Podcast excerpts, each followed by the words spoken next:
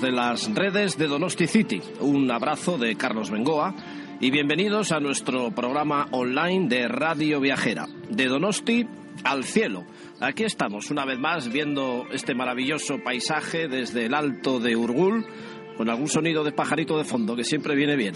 Lo que queremos es hacer un recorrido por nuestra ciudad, sus alrededores, que son una maravilla, conociendo gente que también nos cuenta sus viajes por todo el mundo, así como amigos que desde otros lugares del planeta se han quedado a vivir aquí, como por ejemplo alguno de los que os vamos a presentar hoy. Hoy ya con Gaby preparada, nuestra gaviota mascota, vamos a volar a varios puntos muy interesantes, así que estate ya preparada Gaby, por favor ven aquí inmediatamente Deja de ligar con los pajarillos, que ahora estamos en trabajo. ¿eh? Vamos a hablar con Miquel Gurpegui, un cronista de la ciudad. Colabora en el medio de información más potente de Guipúzcoa, que es el Diario Vasco y tendrá seguro muchísimas anécdotas que contarnos cosas realmente curiosas y seguro que algún sitio secreto también nos va a desvelar vamos a visitar el Aquarium. Así que vamos a estar hoy entre peces y tiburones. El Aquarium es una de las joyas de la ciudad, sin ninguna duda. Está en pleno puerto, con esas vistas de la Bahía de la Concha, en un enclave que no necesita presentación. Así que conoceremos su historia, que también tiene sus cosas curiosas, porque por ejemplo, la alta realeza inauguró este acuario hace ya muchísimos años. Un pintor granadino, Javier Espigares, nos va a contar por qué vino a Donosti y por qué se ha quedado a vivir aquí. Parece ser que enamorado de esta ciudad que refleja fenomenalmente en todos sus cuadros, unos cuadros coloristas llenos de luz, con rincones y con iconos también de la ciudad, porque a fin de cuentas hay tantos emblemas aquí, como ya iremos presentando, por cierto, también en su momento. Y vamos a volar por Jaizkibel, por ejemplo, hasta las mismas marismas de Chingudi. Eh, vamos a ver desde las alturas qué tal se ve eh, sobrevolando en nuestra Gavi eh, tanto Ondarribia como esas laderas de Jaizkibel, Irún, las marismas de Chingudi y aterrizaremos también en los viveros en Danea, que es el mejor garden de España, un estallido de luz y de naturaleza que merece la pena visitar. Y antes que nada, y viendo que el día es así como muy radiante, pues quizás ahora mismo bajando desde Urgul directamente encima de Gaby, preparada ya, ¿eh? vamos a echar a volar ya. Ahora mismo, Gaby, sí, por favor. Eh, aterrizaremos. Me da que hoy se va a ver una puesta de sol espectacular a ver si hay suerte, paramos cerquita del ayuntamiento y nos vamos acercando a la pasarela del Náutico, ese lugar tan fotografiado de la ciudad. Espero que os guste el programa, así que adelante, a volar con nuestra Gaby.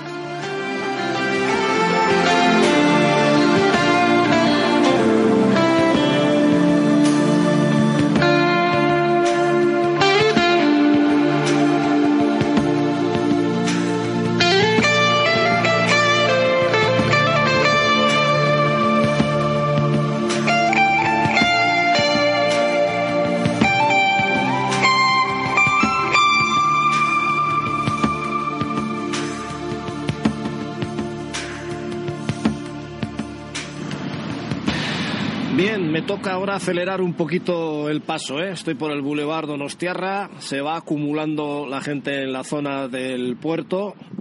Bueno, en realidad no hay más que ir viendo ya cómo se va poniendo de colores la Bahía de la Concha y ya nos imaginamos, ¿eh? o sea que aceleramos el paso aquí por la calle Ingentea, justo por la trasera del ayuntamiento, dirección puerto y en efecto aquí estamos llegando a la tradicional pasarela del náutico, uno de los sitios sin duda más fotogénicos de la ciudad, porque además queda muy a mano.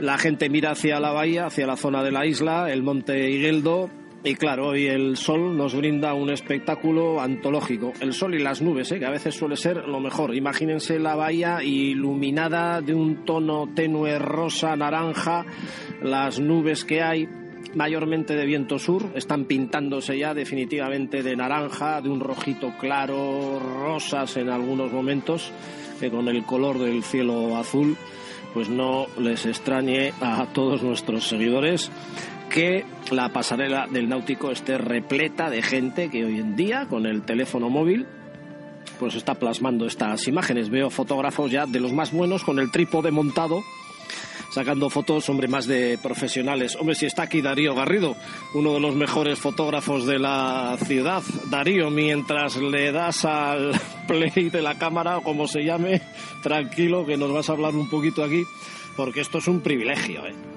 Sí, sí, es un lujo. Esta ciudad, esos atardeceres y estar aquí siempre es un lujo. Se habla mucho de los atardeceres de todo el mundo, cada uno tiene su encanto, obviamente, pero el hecho de que haya aquí nubes le da siempre un colorido especial. El día que se ponen como hoy, claro, rojizas, naranjas, es que es un festival de colores bárbaro esto. Sí, sí, siempre para completar un poco la escena, en vez de que esté todo liso, que hay en las nubes, siempre le da más gracia a la foto. Oye, decía yo que eres de los mejores, no sé si el mejor o uno de los mejores de la ciudad, posiblemente sí seas de los más veteranos. Hoy en día ya saca todo el mundo con los móviles, hay más facilidad para sacar eh, fotografías, pero de los que estáis de toda la vida, posiblemente seas tú y alguno más en todo caso. Sí, bueno, ahora ya habrá más gente, ¿no? Pero sí sé de los de que empezó con carrete, con diapositiva, cuando era más estricto, más complicado todo y bueno, aquí seguimos después de un montón de años con la misma ilusión de siempre. Ha cambiado mucho con las nuevas tecnologías. ¿Se puede decir que saca foto cualquiera o hace falta ser verdaderamente profesional para sacar verdaderamente bien una fotografía? Hombre, luego las buenas siempre está el ojo del fotógrafo y saber colocarse, saber el día que tienes que ir, a qué hora y todo eso. Luego a la hora de hacer las fotos es más fácil ahora porque claro, hay más tolerancia al fallo. Antes era más estricto, hacías una diapositiva y en cuanto fallaras un poco se te quedaba oscura, muy clara. Ahora hay más tolerancia de corregir una foto si te queda oscura, clara, bueno, está más permitido. Aquí, por ejemplo, sin que nos oiga mucho ahora, esta señora que tenemos como muy cerca, les está haciendo un selfie. Es muy posible que eh, si sale ella clara, el fondo salga horrible o al revés, ¿no? ¿Qué, qué le dirías? Sí, hombre, claro, necesita un flash en primer plano para que salga el fondo bien. O sale una cosa oscura o clara, hay que elegir entre las dos. Bueno, vamos a ver, ¿qué tiene esta ciudad? Eh, podríamos decir muchas cosas, que en cualquier sitio se puede sacar una fotografía muy bonita. Decía yo ahora de todos los turistas, bueno, incluso de los tierras, que están ahora mismo sacando fotografías con los teléfonos móviles en su mayoría. La pasarela del náutico es muy mítica, pues porque queda al lado del puerto, al lado del ayuntamiento, en el mismo Boulevard de los Tierra, y porque, hombre, tiene un encanto ver esa pasarela de madera que sale hacia, hacia el mar. Pero esta ciudad puede ser una locura para un buen fotógrafo. Sí, siempre hay un montón de cosas que sacar. Esta ciudad, bueno, ya sabemos todos que es de las mejores que hay. Y siempre, pues si no tienes el pene, luego si no tienes los balcones de las casas, tienes la playa, otra playa, un montón del puerto, bueno, tienes un montón de cosas para volver de loco, para sacar fotos. Se dice también que cualquier época del año invita a sacar unas buenas fotografías. El invierno tiene su encanto, la primavera, el verano, el otoño. Sí, todo en su época, ¿no? Pues en primavera, pues las hojas de los árboles, algunas están tiempo más limitado, igual un mes. Luego, pues bueno, a veces nieva muy ocasionalmente, luego pues en verano pues eso, pues todas las playas, todo el colorido. Pues bueno, al final cada época tiene su cosa y luego incluso las olas, bueno, hay un poco de todo. Hoy has venido a lo más típico, ¿no? Que es estar aquí como casi todo el mundo. A veces nos pilla de sopetón, ¿eh? Igual vemos que se va a meter ya el sol y dices, hoy qué tipo de nubes tenemos aquí, pues no queda otra que ir al, al náutico porque no hay tiempo para ir a otro sitio. Sí, al final también es venir. A veces igual vienes y no ves nada o de repente te sale un atardecer espectacular.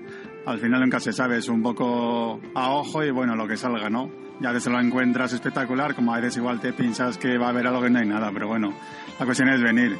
Contra más vengas, más posibilidades tienes de hacer una buena foto.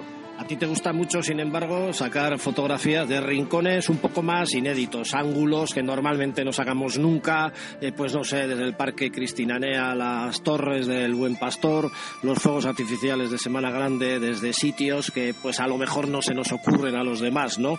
Eh, obviamente buscas un poquito los ángulos diferentes. Sí, también cuando llevas un montón de años haciendo las fotos, pues lo que intentas es no repetirte, no, no hacer. Igual si haces siempre alguna foto que has hecho antes, ¿no? Pero luego buscar cosas nuevas, algo para que sea un poco más novedoso, ¿no? Porque si haces siempre lo mismo, al final te acabas cansando y pues y buscar cosas nuevas. Tú, por ejemplo, a ver si nos respeta un poquito el viento sur que tenemos hoy, que también el tiempo aquí es muy cambiante. Eh, no hace muchas horas estaba nevando y ahora nos estamos quitando hasta el jersey. ¿eh? Como este programa, bueno, puede ser atemporal también, se puede escuchar en los podcasts eh, tanto en febrero como en abril como en diciembre y el contenido al final pues viene a ser el mismo. Pero tú a un visitante, ya sé que es difícil elegir un sitio concreto o varios, pero ¿qué lugares le recomendarías? Como de obligado cumplimiento sacar una foto, teniendo en cuenta pues eh, la luz y la hora del día que sea. Hombre, si es pan turista, yo siempre cuando vienen o te dicen familiares y vienen de fuera, pues digo, mira, pues lo mejor vete hacia el pene del viento y luego de ahí sales y coges el funicular y te subes a Egeldo y a la tarde tendrás la típica postal, pero bueno, hay unas vistas espectaculares y es bastante cómodo porque todo está en el mismo lugar. Y luego, pues con un poco más de tiempo, pues te haces el paseo de la Concha y ya tienes todo, el ayuntamiento, el puerto Alberdier y bueno, en muy poco tiempo tienes todo.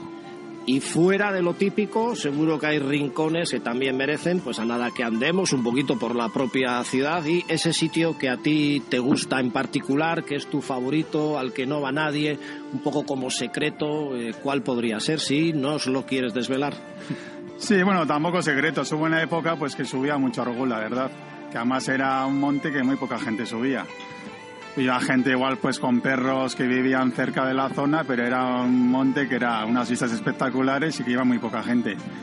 Y luego a, y a nivel de mar, bueno, la vista es de lujo, ¿no? Y estabas muy, como muy solo, muy tranquilo y muy relajante. Y luego, pues bueno, más cerca de mi casa, pues bueno, tengo también Cristina Enea, que es un parque, bueno, que también está muy bonito y está muy acogedor y tampoco hay muy poca gente y está muy tranquilo. Fuera de Donosti, lo que son un poco los alrededores, ahí no te solemos ver tanta fotografía. No sé si es porque te centras más en San Sebastián, pero mira que los alrededores, a media horita de coche mismo, tenemos grandes cosas para fotografiar. Sí, ya me he solido mover en su día, sobre todo, pues antes, sobre todo con el tema analógico, así ya me movía. Entonces, un poco lo principal, creo que ya tengo, es pues, el ratón Guetaria, Oñate, la Basílica. Entonces esas zonas ya las tengo un poco sacadas, ¿no? Pero bueno, suelo ser más de quedarme en San Sebastián. Igual más de turismo, ir a un sitio así para cambiar, pero bueno, las zonas típicas de Guipúzcoa ya las tengo todas sacadas. Muy bien, como esto es hablar y no se puede ver, aunque intentamos hacer unas radiografías y unos dibujos exactos de lo que tenemos a la vista, como en este caso aquí desde el Náutico, que es una maravilla ver el atardecer de hoy. Algún día retransmitiremos también olas en directo, ¿eh? con comentaristas de cómo vienen, cómo saltan. Otro espectáculo de la ciudad. Pero para los que te quieran ver tus grandes arsenales de fotografías, Darío, en las redes sociales, ¿por dónde tendrían que entrar? Hombre, lo más sencillo es si entran a mi página web, que es dariogarrido.com, ahí te vienen todos los enlaces, pues eso, al Facebook que tengo tres páginas, Instagram, Twitter, pues bueno, ahí es donde entrando en la web, pues tienes los enlaces directos y ahí tienes fotos, beso, para hasta aburrirte. Bueno, te dejamos, venga, disfrutar con este atardecer idílico y que luego lo veamos reflejado en esas redes sociales a las que invitamos a nuestros seguidores eh, para que indaguéis también y veáis la belleza de esta ciudad y las maravillosas fotos que tiene Darío Garrido, que por cierto estuvo nominado a la medalla al mérito ciudadano, al final no pudo ser, pero habrá que seguir intentando. Sí, es complicado, bueno, al final es tema más político y no depende mucho de ti, pues bueno, yo estar ahí siempre estás contento, ¿no? Pero bueno, al final como no depende de ti, pues poco puedes hacer. Lo merece de verdad porque es un trabajo impagable para esta ciudad ver cada día las fotografías distintas y más conocidas también, ángulos de todo tipo de esta ciudad. Muchas gracias Darío. Gracias a ti. A seguir trabajando, vamos a ver qué buscamos ahora.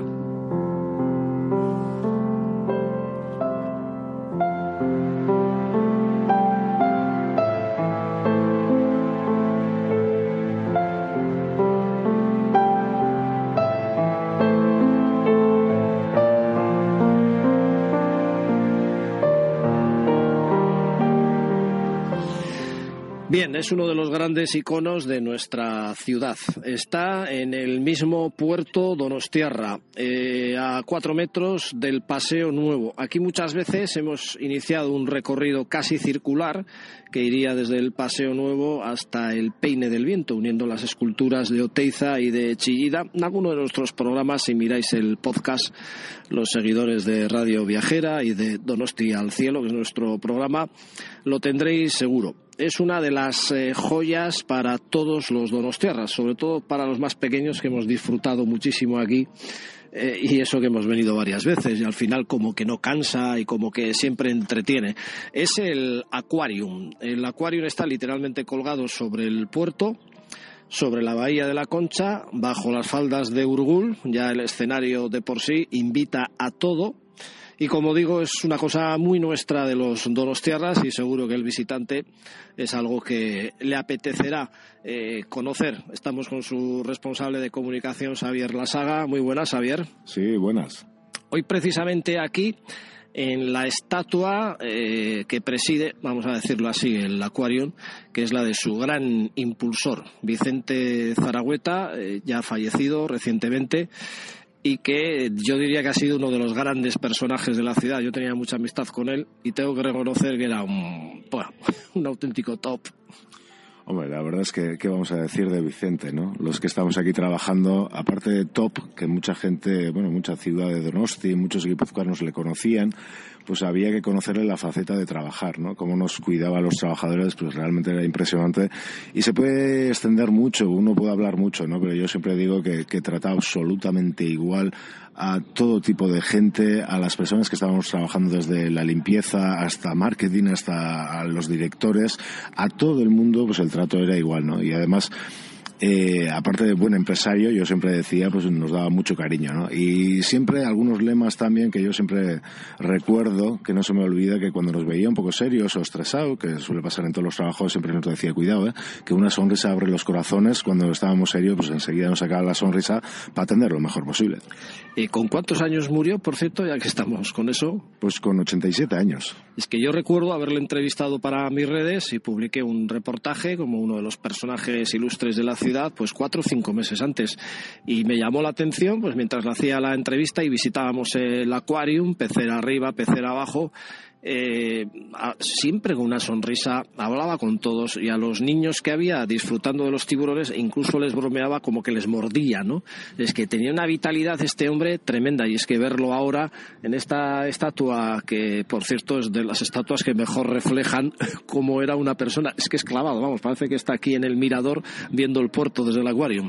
Hombre, es una postura que muchas veces solía hacer. Siempre salía fuera del acuario porque decía que, que, el acuario era la casa de los guipuzcoanos y siempre estaba mirando un poco al puerto y en especial los días señalados, como eran las regatas, por ejemplo, a ver si veía algún conocido y si no, bueno, pues mucha gente le conocía para decir, bueno, al acuario al Aquarium, invitaba a todo el mundo y solamente recordar eso, ¿no? que, hemos aprendido mucho de, Vicente, pero siempre nos decía también que la única manera de ser feliz era eso, ¿no? haciendo feliz a los demás y desde luego él siguió ese ejemplo. Y el Aquarium que nos hace feliz a los donostiarras y supongo que a todos los visitantes. Pues la verdad es que sí, y me ha gustado cómo has empezado a contar, ¿no? Porque la gente cuando viene fuera de Guipúzcoa o fuera de Euskadi, pues muchas veces, bueno, pues un acuario, ¿no? Un acuario en que voy a ir a visitar a la ciudad. Pero la gente de aquí, donostiarras, guipuzcoanos, vemos un poco como símbolo y yo creo que es cuando hemos sido pequeños, pues todo el mundo hemos venido aquí y le tenemos un cariño especial. Bueno, cuéntanos un poquito la historia, que tiene también su cosa y sus visitas de alto copete, por así decir, con el propio Alberto de Mónaco, por ejemplo. Sí, Alberto, Carolina, los Reyes y bueno, pues visitantes ilustres que hemos tenido. Pero siempre nos gusta y nos gusta mantener eh, un poco esa filosofía con la cual nació el Acuerdo de Donosti. ¿no? Igual poca gente, incluso la gente de aquí no sabe que nació en el año 1908. Estamos hablando de que tiene más de 100 años el Acuario Donostiarra. ¿Y por qué nació? Pues nació porque se veía que había una necesidad de crear una escuela de pesca, ¿no? Eh, fue el primer escuela, la primera escuela de pesca de, la nación o del Estado.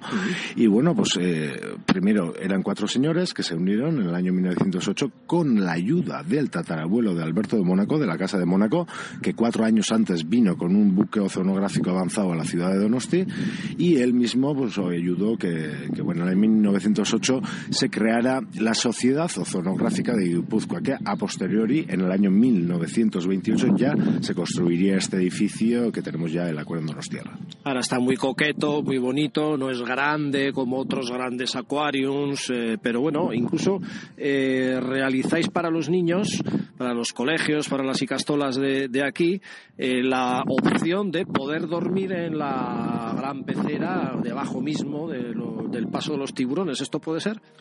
Esto suele ser los viernes a la noche normalmente. Eh, bueno, vienen niños, un grupo de 15 más o menos, con sus profesores. Y la verdad es que todo el mundo, yo creo, cuando tenemos una edad, recordamos dónde hemos estado de acampada o de colonias. ¿no? Entonces, hoy en día, pues la gente puede venir, o estos colegios pueden venir a la Cuenca de Donostia a pasar una noche, cenan, les hacemos un juego con todo el recorrido, visita guiada, y luego cada uno se coge sus sacos, se mete al túnel. Y lo curioso es que alguno viene incluso nervioso. Eso de dormir los tiburones, pues la verdad es que la verdad es que es una historia que a la gente le queda grabado en la mente, la gente se queda muy muy contento y bueno, pues hay muchas familias que nos están pidiendo a ver si, si podemos extender.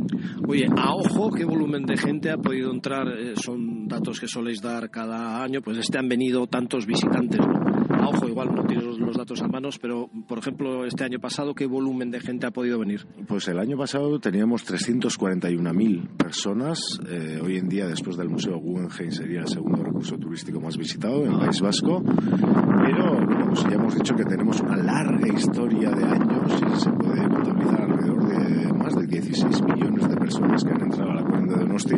Pero bueno, estamos muy agradecidos no solamente a la gente que viene de fuera a visitar la ciudad y luego nos elige a nosotros, sino que en especial también a los donostiaras, guipuzcoanos y País Vasco, que son los visitantes que, que repiten.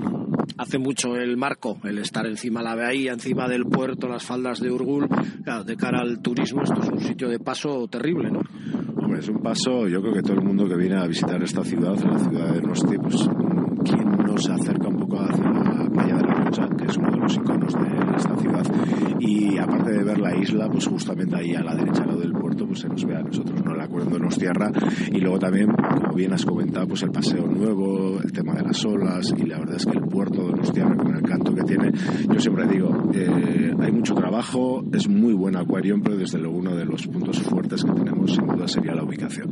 Bueno, pues como hacemos en estos casos para todos nuestros amigos blogueros y viajeros del mundo entero, este programa, aparte del podcast, eh, tiene sus horas para aquí y para todos los sudamericanos, que hay diferencia horaria, se quiera o no. Recuérdanos simplemente la página web en la que se podría entrar para indagar un poquito. Pues www.aquariumss.com y bueno, luego también tenemos las redes sociales, tanto Instagram, Twitter, Facebook, un poquito de todo, y animar a todo el mundo, eh, en especial la gente de aquí lo conoce, pero los de fuera se van a sorprender estas dos plantas de museo que tenemos con esta historia naval, que reúne más de 700 años que tenemos esta relación con el mar, que aparte del túnel, tiburones, más de 300 especies, pero bueno, la parte del museo, desde luego a la gente que no conozca el acuerdo del museo. Muchas gracias, Javier. Y es que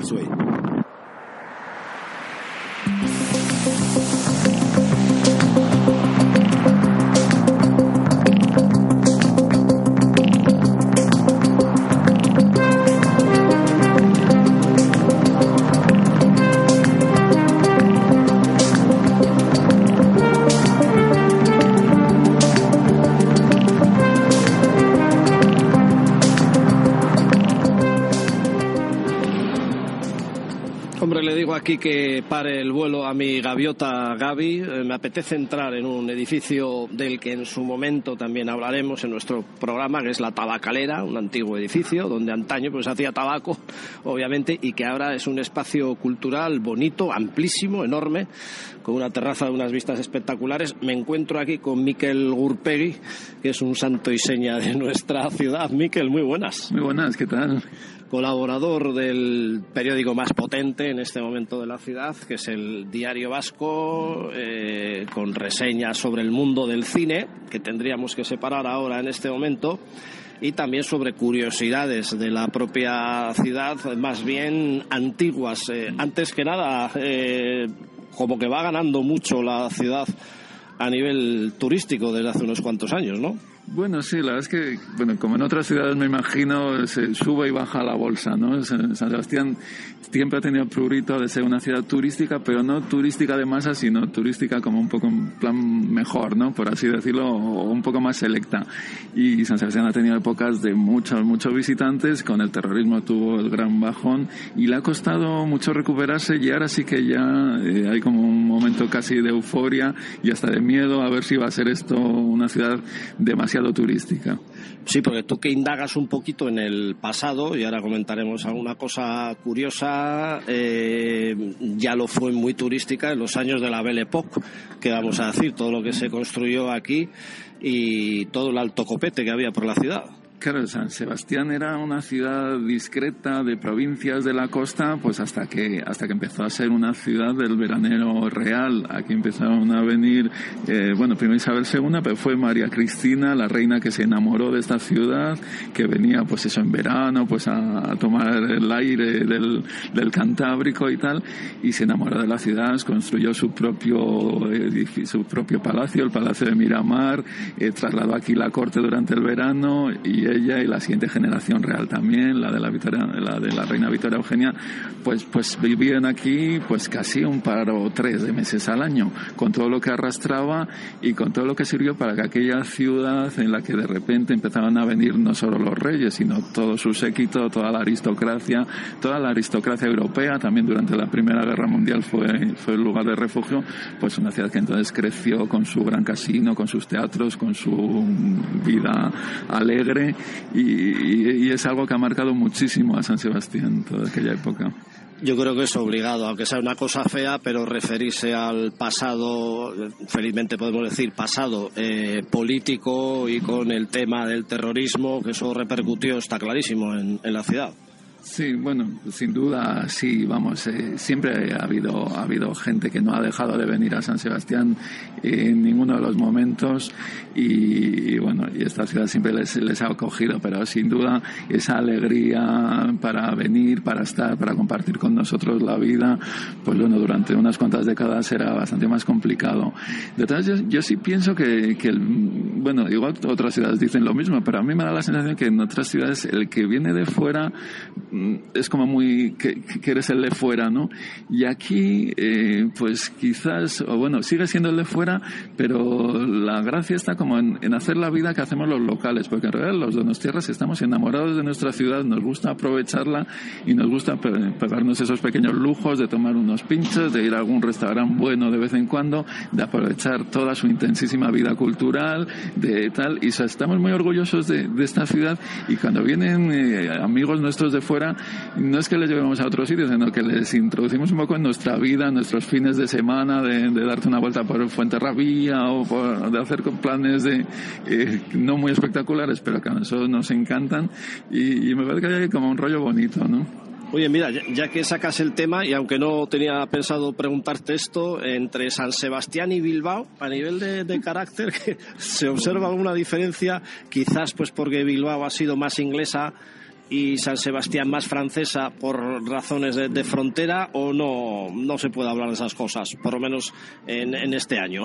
Hombre, no sé, ahora ya a estas alturas de la película yo ya no lo tengo muy claro, pero ahora claro que sí que queda la típica rivalidad entre dos ciudades, dos capitales cercanas con un pique deportivo, vital, ciudadano que se arrastra desde hace muchos tiempos. Es verdad que son dos personalidades muy distintas. Bilbao siempre ha sido, como dices, británica, más industrial, eh, más empresarial y San Sebastián pues siempre ha sido afrancesada, estamos al lado de la frontera con Francia y ha sido también como un poco más, no sé, no sé cómo decirlo, más intelectual, por así decirlo, o más más festiva, no sé, más de costa, una ciudad, bueno, pues, pues más también más tranquila, quizás menos emprendedora, ¿no?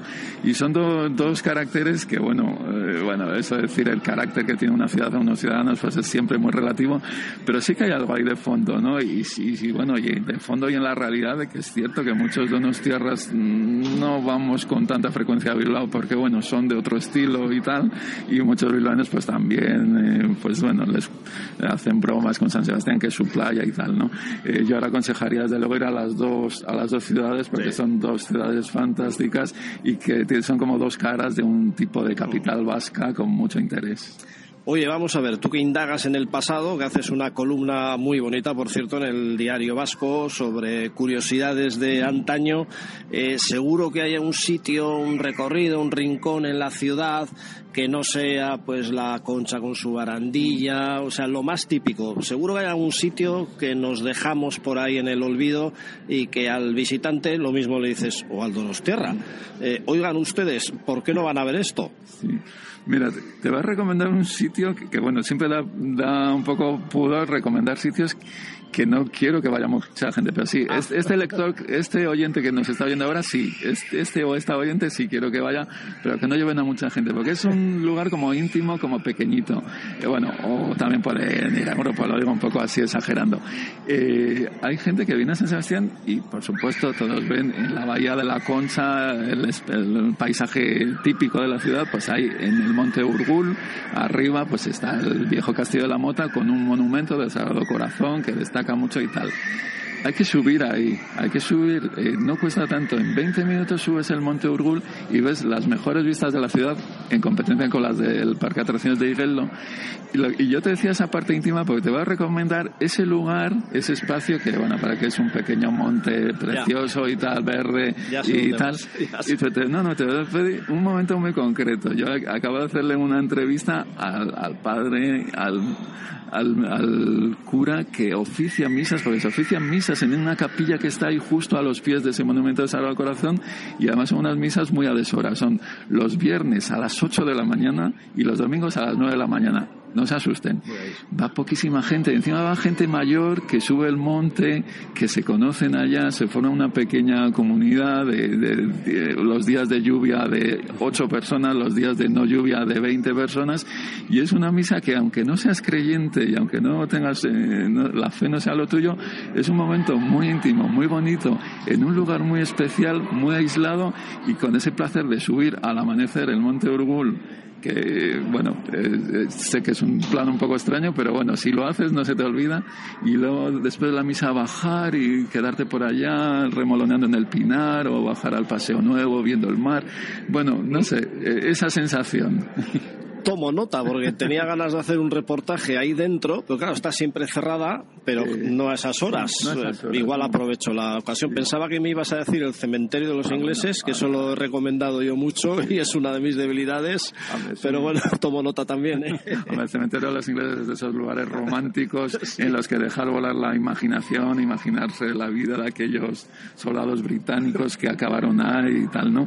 Y sin duda que sí, y es que en realidad el, el Monte Urgul, que está al lado, está pegado con la parte vieja de Donostierra, vamos, está a un paso de todo, es como un mundo aparte, en la que también por otro al otro lado queda el Aquarium, queda el Paseo Nuevo, el Paseo Marítimo, tiene algunos rincones de estos así, el monumento del águila, del, centen- de la, del- evocando cuando se, se destruyó la ciudad en el 1813, tiene algunas zonas que hasta de interés eh, botánico, yo tampoco controlo tanto, Eh, tiene también, que eso eh, es otro plan también, hay un pequeño bar eh, que, que se abre solo de vez en cuando, creo que ahora cada vez se abre más, hay, hay que buscarlo. ¿eh? Al En el Fortín, polvorín, polvorín, polvorín, el Fortín, digo yo, es- sí. Claro, pues se aprovechan algunas Sí, de, las, sí. de las antiguas construcciones de era un era un monte amurallado, eh, fortificado, desde Bueno. el que se defendía la ciudad antaño, ¿no? Y hay, y hay un, uno que, que ciertamente no, no siempre está abierto, es un- hay que jugársela, pero bueno, yo creo que últimamente lo, lo están abriendo más, más y tiene una pequeña terracita, ahí pues, en- no sé, un sitio oculto.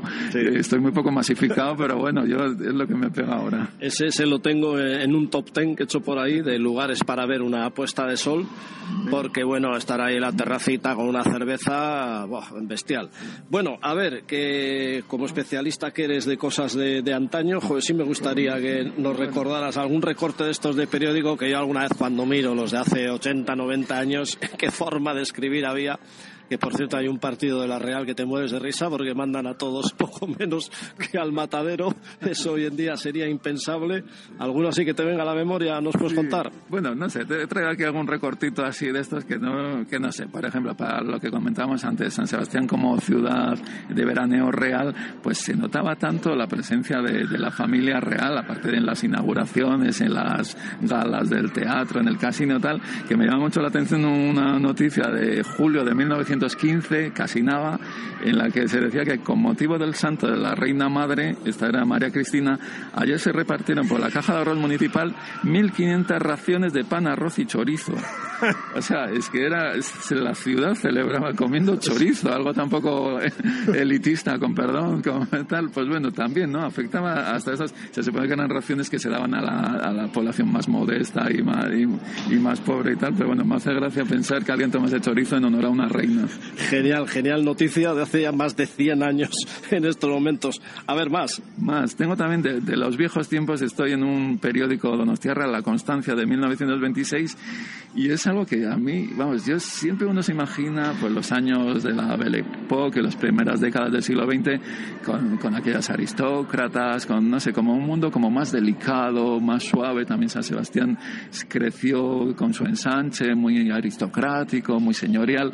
Y a mí me llama mucho la atención que los periódicos de la época continuamente salían cosas, bueno, aparte de una crónica negra muy terrible, pues de pequeños incidentes, de broncas, de tal. Y, y un día, este día que te traigo de julio de 1926, era muy curioso que, que había varias eh, detenciones o multas por insultos. O sea, era una ciudad en la que se insultaba. No me pega nada, no vengan a San Sebastián pensando que insultamos, bueno, no especialmente, pero vamos, pues aquello que sé, a las primeras horas de la mañana una mujer promovió un escándalo en el atrio de la iglesia de San Vicente, esta es la iglesia más antigua de la ciudad, insultando groseramente a otra a causa de alguna cuenta que tenía pendiente. Las dos fueron conducidas al gobierno civil. Eh, también fue en el barrio de Cemorilla, también una inquilina de un piso que había insultado a otra y amenazado con una navaja. Bueno, unas imágenes de crispación que realmente no, no se, me llaman la atención porque no me cuadran con la imagen que tenemos de aquella época, pero bueno, también la había, ¿no? Están como para coger estos ahora las redes sociales, donde vamos, hay, hay cada, cada terrorista que insulta y demás, que, que, que, es, que es tremendo eso. Bueno, alguna más que tengas por ahí. A ver, sigo en los viejos tiempos, en el 1926, a ver, cuando vengan a San Sebastián, verán la Catedral del Buen Pastor, eh, es neogótica, no es gótica, tiene ciento y pico años, pero bueno, es ocupa un lugar central y es una de esas iglesias muy llamativas. Y lo que me llama la atención es que en el año 26 pues hubo un señor, un tal Miguel Puertollano, que escaló ese punto ah, tan alto de la, de la ciudad, lo escaló por fuera, pero además sin ningún tipo de arnés, ni de red, ni de nada. Pues bueno, como se hacían las cosas en aquella época, ¿no? Una torre de 74 metros de altura, pues la subió así como si fuese Spiderman por fuera y tal, y llegó arriba y saludó y tal. Bueno, ese tipo de cosas que te hacen gracia de imaginarlas hoy, pues creo que, el, que la gran asignatura pendiente de la ciudad es abrir al público esa torre, como otras torres de iglesia que, que podemos visitar en otras ciudades, y parece que por fin dentro de poco se va a poder abrir al público. A mí me han dicho como que sí, que la cosa por fin sí, sí que podremos entrar al campanario del Buen Pastor. Pues yo es que subí hará tres años o así con el párroco José Añorga, que parece mentira sus ya más de 80 años que tenía, era como un gato montés, subiendo por esas escaleritas tan aéreas que quitaba el hipo y abriendo trampillas ahí con una facilidad tremenda, yo iba así como recogido y regatado y él cual gato montés.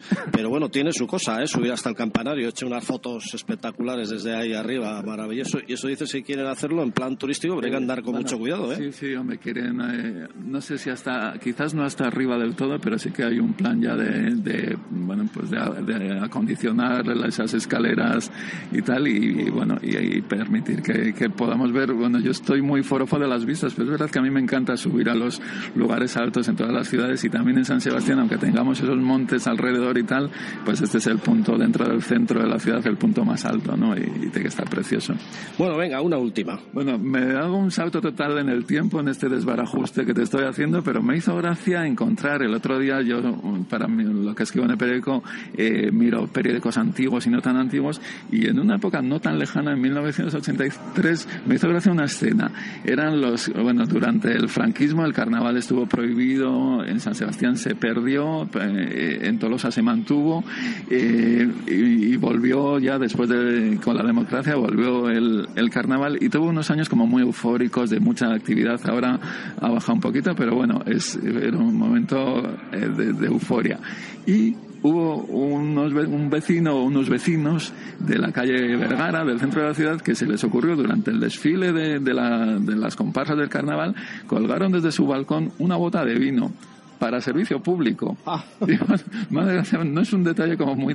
Bueno, en Donostia eh, somos generosos y nos gusta compartir las cosas, pero tan así como de pueblo, de dejar la bota de vino colgando, es llamativo, ¿eh? Y dice que tuvo mucho éxito, le, la gente bebía el vino que debía estar bueno, tuvieron que rellenar la bota varias veces y bueno, es una estampa insólita de San Sebastián, porque San Sebastián cuando, si vienen o cuando vengan, verán que parece una ciudad en la que no pasa nada, pero pasan un montón de pequeñas cosas. Y aquello que pasó en el 83, ahora igual les denunciaban si, si te ponían una bota, una bota de vino de servicio público.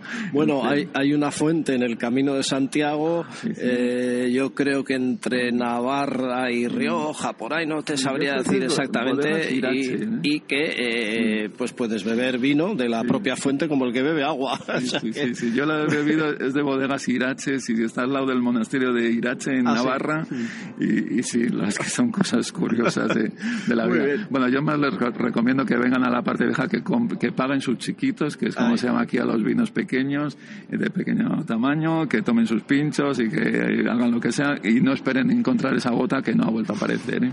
Muy bien, oye, Miquel, muchas gracias. El tema del cine, que eres un auténtico especialista, lo dejamos para otro programa. Como van saliendo en los podcasts, pues lo mismo se escucha esto dentro de un año que dentro de dos y el del cine dentro de cuatro meses. Pero bueno, que estará colgado en otro programa. Un placer, nos divertimos mucho contigo. Nada, hasta otra pues.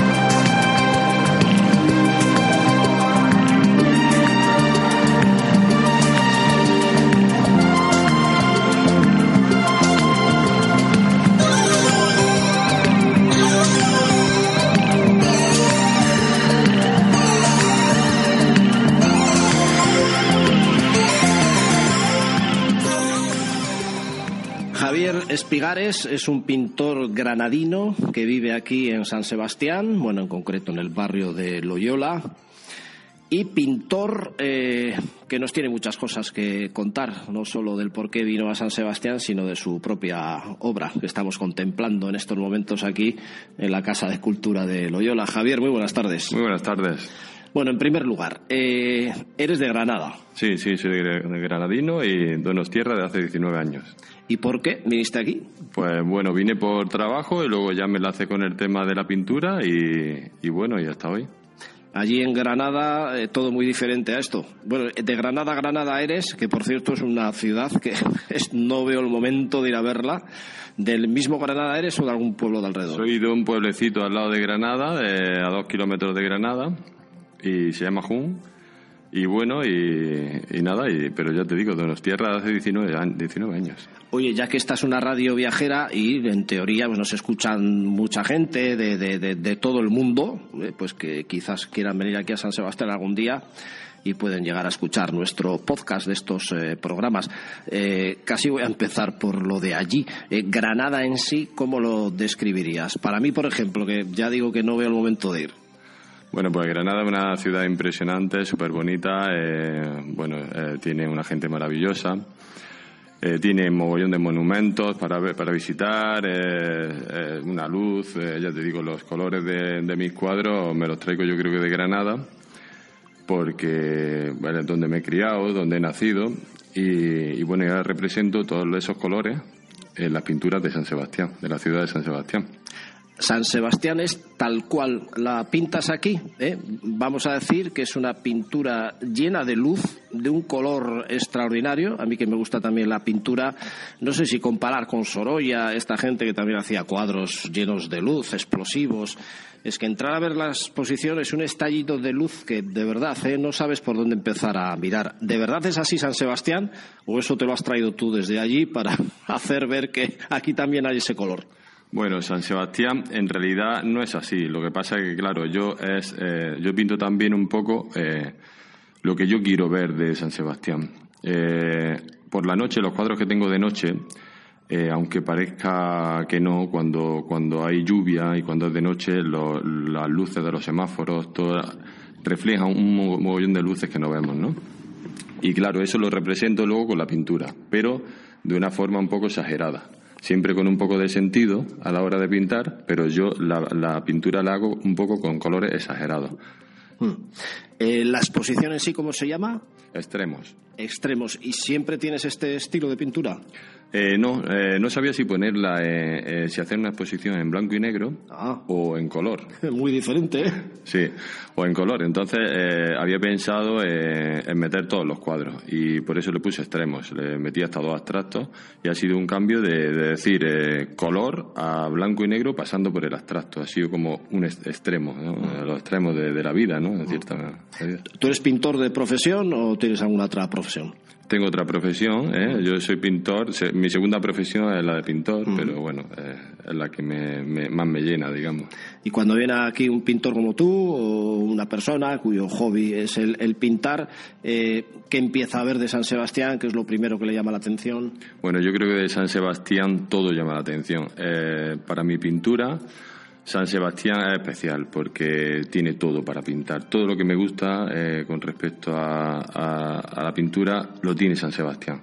Es, como, como es todo, es empezando por la playa, la, la montaña, eh, los edificios franceses que tiene eh, todo, todo. Aquí San Sebastián es espectacular. Luego nos llaman ñoños tierras a los que somos como muy de San Sebastián y, muy pegados, pero es que es verdad. Aquí no es que estemos vendiendo la moto, claro, haciendo unos programas de San Sebastián, solamente faltaría que habláramos de, lo feo, ¿no? Pero es que en efecto hay tantos sitios fotografiables en un día de luz o lloviendo incluso, que vamos, no tiene por qué estar el sol radiante todos los, todos los días. Eh, pero me llama la atención pues que te fijas en detalles como las farolas del Puente María Cristina, como el carrusel de Alderdieder. Eh, ah, es que estamos viendo ahora y es espectacular el colorido que das a estos sitios ya más concretos. Sí, sí, es todo. yo he pintado casi todos los puentes, casi todo, todo lo, que hay en San Sebastián, porque es que cada cosa que, cada paso que se da en San Sebastián es pintoresco. Yo creo es una cosa, es, es alucinante San Sebastián. Es, es muy, muy, muy de pintarla. Oye, y alrededores también, porque me ha llamado mucho la atención el cuadro que tienes de Pasaido Nivane, que es una de mis debilidades. En este programa vamos a hacer muchas excursiones, muchas recomendaciones ahí. La imagen de San Juan con esos reflejos que has dado, la barquita pasando, es también de los sitios que te llama la atención. Bueno, también tienes la zona de viñedos del eh, Valle de Asquizu, Guetaria, Zarauz, esa zona de Zumaya, de los Flis de Zumaya, no sé si he visto alguno también, también. Oye, eh, te llama también la atención los alrededores de, de San Sebastián, que media horita en coche estás en todos los sitios. Sí, sí, los alrededores de San Sebastián son también muy bonitos, ¿no? Tienen mucho, mucho verde, aunque el verde come mucho el cuadro, ¿eh? yo siempre digo, eh, Sorolla casi nunca pintaba en verde, tiene, bueno, casi todo, pero eh, eh si pasaje, yo me acuerdo cuando pasé la primera vez en la barquita esa que cruza de San Pedro a San Juan, y me quedé con esa imagen. Mm. Es una imagen alucinante. Lo que pasa es que yo la he elevado al color máximo, ¿no? Para que pueda pueda verse más, más vistosa, más bonita. ¿no? ¿Te queda algo para pintar? Yo tengo que reconocer que una de las estampas de más color del año es la tamborrada infantil. Es una barbaridad los detalles que puedes ponerte a sacar y el colorido de todos esos trajes. Igual ya tanto como pintar figuritas, más difícil. No, no, he pintado, suelo hacer retratos también y ah. sí, sí, pinto bastante figuras. Pero, pero bueno, la tamborrada infantil ya lo he pensado, pero claro, hay que encontrar el momento también. ¿eh? eh no, no se pinta un cuadro en, un, hmm. en media hora, ¿eh? hay que, hay que eh, pensarlo, eh, ver la imagen que te gusta y, nada, y, pero sí, sí tengo, tengo en proyecto eso. Bueno, al margen de la pintura, ¿qué te llama más la atención de nuestra tierra? El ambiente que hay, la amabilidad de la gente o no. Igual dices que no te parecen tan amables como los de, Granada, eh, la gastronomía, en general, ¿qué? Bueno, me gusta todo, la verdad. A mí, eh, yo cuando vine aquí, la verdad es que me acogieron desde el primer día la gente espectacular, yo siempre lo digo. Eh, yo he tenido muy buena acogida aquí en San Sebastián. Eh, bueno, yo vine a Azpeitia. Eh, cuando ah. vine llegué a Azpeitia y también me acogieron genial. Y, bueno, no me puedo quejar en absoluto. Luego tiene, tiene todo. Es que tiene playa, tiene buena gente, tiene una gastronomía, vamos, impresionante. Y es que San Sebastián tiene todo, una ciudad pequeña donde, donde eh, yo tengo una hija y yo creo que aquí donde se cría aquí un niño es, es espectacular, porque claro, lo tiene todo también. Y ya te digo que a San Sebastián creo que no le falta de nada. Un poquito de sol. ah, sí, bueno, ya sería lo ideal que hiciera más, sol. Este invierno nada más está siendo duro de narices. De gastronomía, ¿qué es lo que más te gusta? Por comparar un poquito con, Granada. Allí son famosas las tapas, que con una has comido ya. Aquí eh, tienes que tomar unas cuantas y es infinitamente más caro. Eso sí es verdad. No vamos a decir que todo es bueno.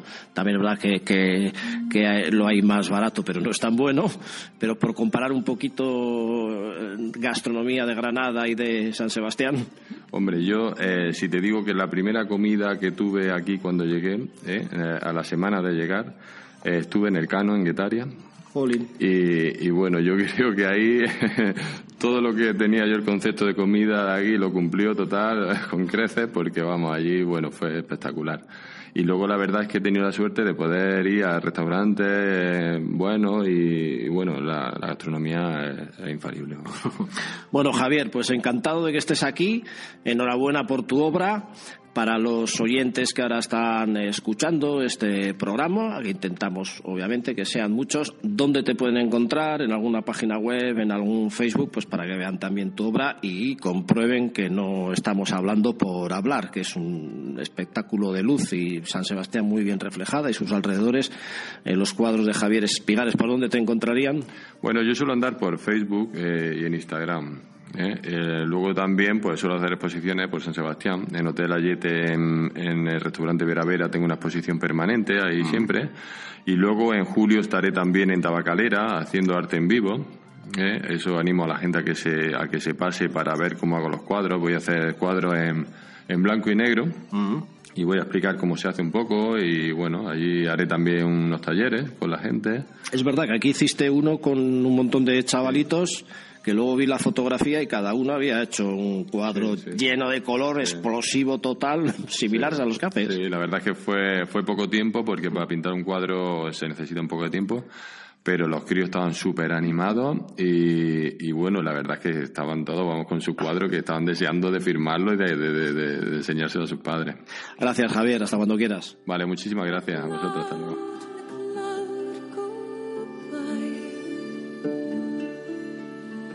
Silently rocking and rocking.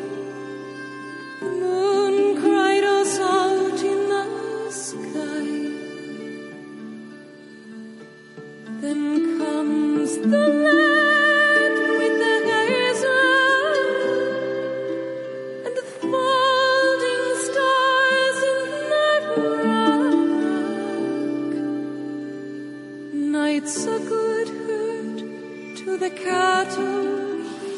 Venga, vuela Gaby y además de verdad que vamos a ir hacia un lugar escondido que conocen muy bien tus compañeras las aves. Y así de paso visito a unos amigos que tienen el mejor vivero de España, o sea que no es poca cosa.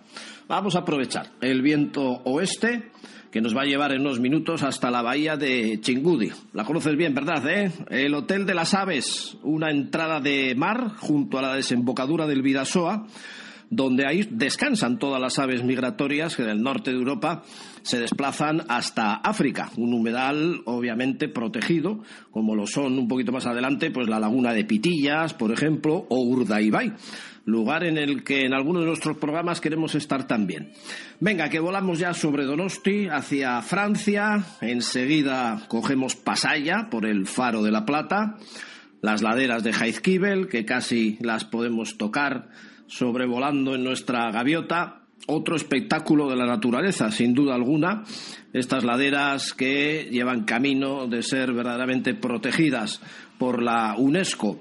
Saludo al barco Mater, que hace excursiones saliendo desde Pasaya, alguna de ellas precisamente para ver los acantilados de Jaizkibel. Ya estaremos en algún otro programa con ellos. Venga, enseguida ya el faro de Iger, y aquí vamos girando un poquito. El faro de Iger es el que marca la frontera con Francia y junto al aeropuerto, casi vamos a iniciar aquí la maniobra de aterrizaje. Ah, es broma, venga, sigue, sigue un poquito más, Gaby, sigue un poquito más. Vemos Ondarribia, sus casas de pescadores, Endaya y esa larga playa rematada por las rocas gemelas. A nuestros pies está quedando un paisaje de mar muy, muy bello. Y de montaña también, porque enseguida vemos el Monte Larún, por ejemplo, con sus más de 900 metros de altitud, la Peña de Haya, y en dos aletazos más. Venga, vamos a parar ya por aquí, Gaby, ahora sí. Parece mentira ¿eh? que entre el aeropuerto y la estación del tren, o lo que sería Irún y pueda existir este espacio natural tan increíble, tan lleno de paz y que podrá hacer gastar batería sin ninguna duda nuestra cámara de fotos. Son dos marismas unidas, la de Playa Undi, que como digo queda entre el aeropuerto de Ondarribia y la estación de tren de Irún, y la de Jaizubía, que desde la entrada de Ondarribia recorre en un paseo precioso de unos 30, 40 minutos la zona baja de esa ladera de Jaizkibel. Venga, aquí dejamos ya, de momento, paramos Gaby junto al club de golf de Ondarribia, que quiero visitar a los amigos de Endanea.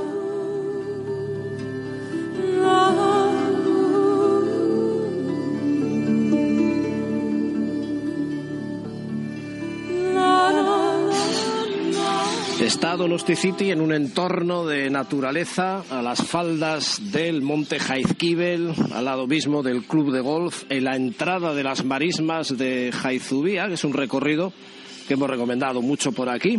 Las marismas de Chingudi, la bahía de Chingudi, Playa Undi, es algo que merece la pena ver. Y también un camino que desde el barrio de Amute, si no me equivoco, hasta la misma entrada de Viveros en Danea, da gusto pasear por estas marismas de Jaizubía.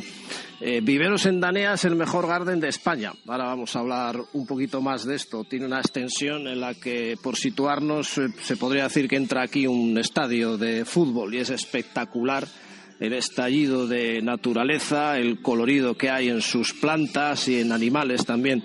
Mari Carmen González, muy buenas. Buenas, buenos días a todos. Aquí cada vez que venimos la verdad es que estamos encantados, ¿eh? Hombre, es un mundo natural y, eh, gracias al invernadero pues está todo a cobijo y entonces las plantas y las flores y los animales pues están cocho cocho. Y bueno, ya sabes, aquí se nos estropean los cartones con la humedad. Entonces este ambiente así de, de humedad pues eh, nos queda en el entorno entre plantas y la humedad pues es un sitio un poquito diferente, acogedor, pero a la vez vivo, muy, muy vivo porque hay muchas plantas, todas están vivas y, y, es lo que llena, la verdad, es lo que llena el paseo dentro del vivero, es lo que te llena, que encuentras todo tipo de planta viva y encima que la puedes eh, adaptar o buscar la que, la que tú quieras, la que tú quieras. Oye, decía que tenéis el título de Mejor Garden de España, eso creo que se da cada dos años o así, os lo dieron en el 2016, sí. ¿no? Ahora, ¿cómo estaría la cosa?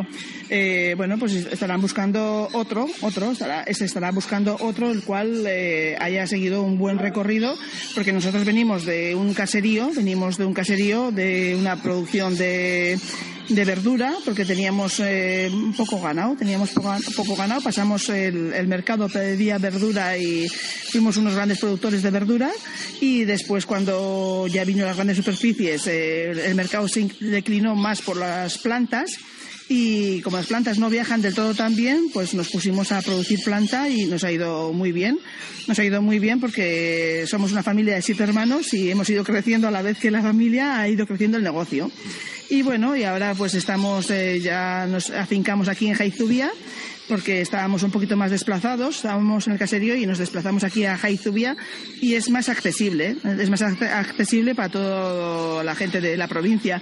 Aquí en Irún, Ondarribia, pues sí, siempre nos han conocido porque somos muchos, entre tantos estudiando en todos los colegios y, y en los mercados, pues nos conocían. Y entonces el público de, de Guipúzcoa pues nos ha conocido más aquí cuando, desde que hemos venido aquí a Jaizubia.